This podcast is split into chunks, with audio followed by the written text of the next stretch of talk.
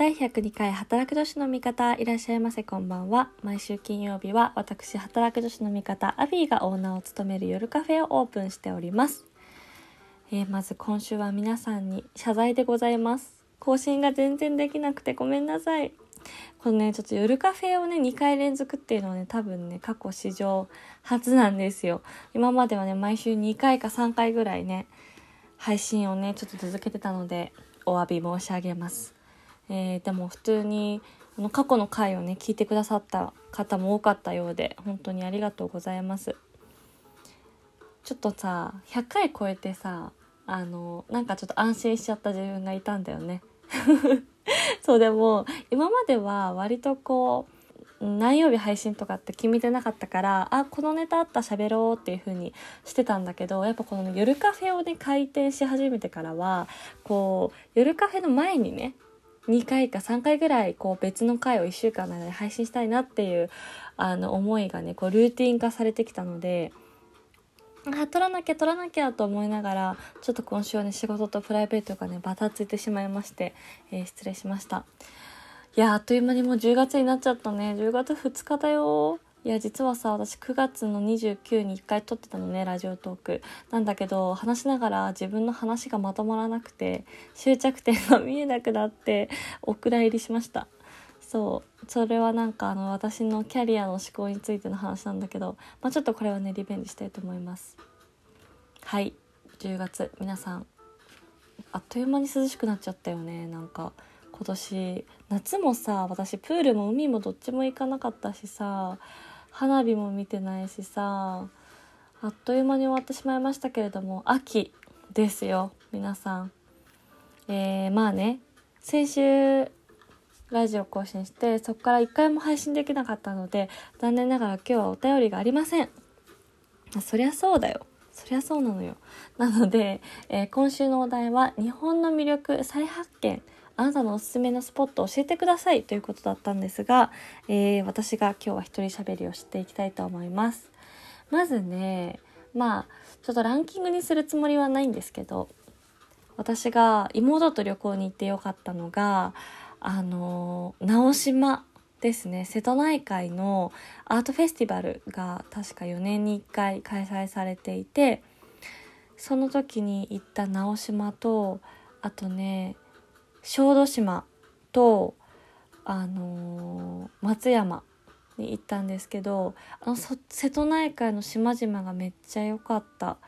で直島ってさあのベネッセがねこう一棟ホテルを買い取ってるんですけどそこはねちょっとね当時お高くて泊まられなかったんだけどすごい素敵そうだったよだからもう一回行ってみたいあの草間彌生さんのあのかぼちゃがあるんですよね直島に。そう。でそのアートフェスティバル期間はね他にもねそのいろんなちっちゃい島々にアートの展示があって不思議なのが多かった。なんかこう心臓の音が聞こえる。いろんな人の心臓の音が聞こえる。小屋みたいなのがあったりとかね。なんかこう古民家を再生したようなアートギャラリーがあったりとか。本当にあれねすごい良かった。素敵な旅でした。小豆島はね、まあ、オリーブで有名な島ですけどあと24の瞳そうでね、その時に、あの、船で移動してたのね、フェリーみたいな。で、その、島から島に移動する時に、スーツケースを忘れていってしまって、私か妹か忘れたけど、そう、それで、あの、余分にね、島をね、2往復したんですよ。でそんなことやってたら日が暮れちゃって、小豆島本当は行きたいところはたくさんあったんだけど、行けなくて、まあ、ただ泊まったっていう感じでしたけど。よかったなそうだから私結構瀬戸内海好きなんですよね。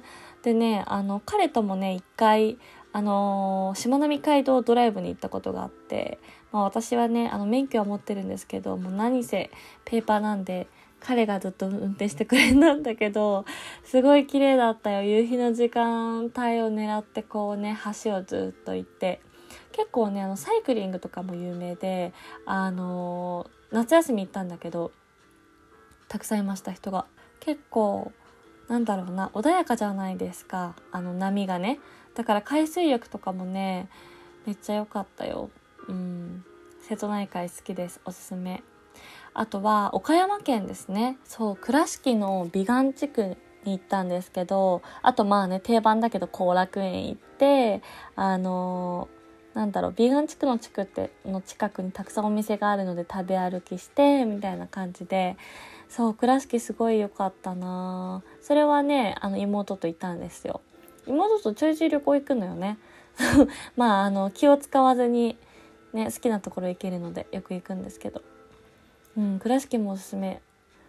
あと大原美術館とか行ってあのねモネを見ましたね。すごい良かったよ。うん。っていう感じで今日はこんな感じでゆるゆると話していきますから。ええ。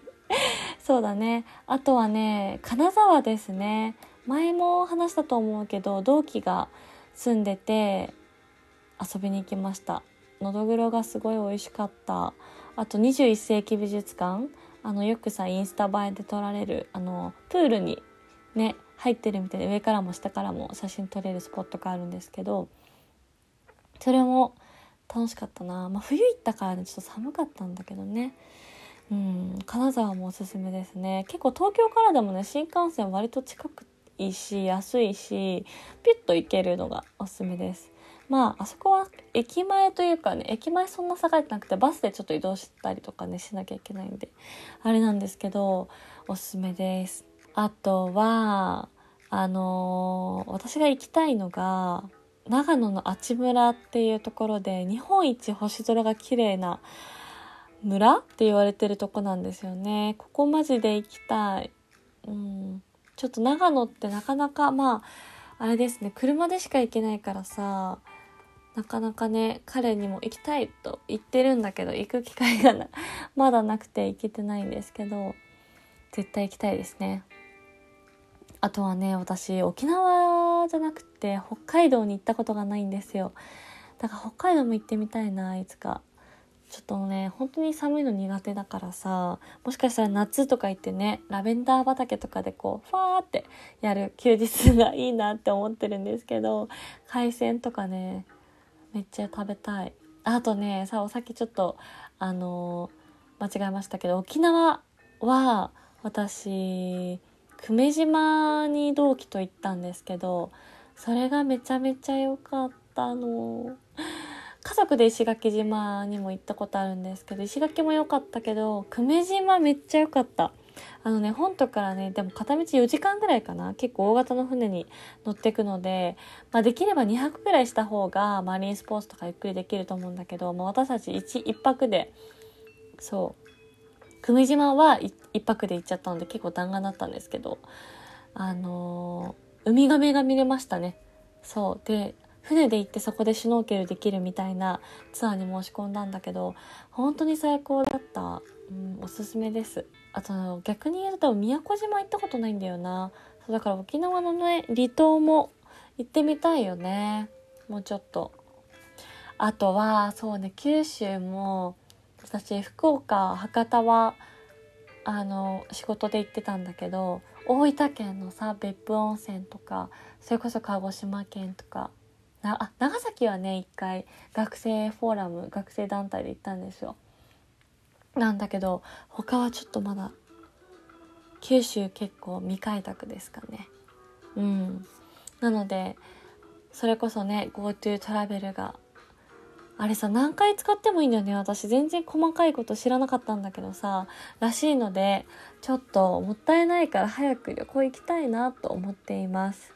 今週ねあのちょっと気分気分が乗らないというかちょっとね最近ね心が踊ってないんですよ。もう停滞してるわけ。だからさちょっとこうテンション上げていかないとさせっかくねこの貴重な20代の1年間をねコロナによって潰されるわけにはいかないと思って、まあ、せっかくね、まあ、お家がメインになってますけれども生活の。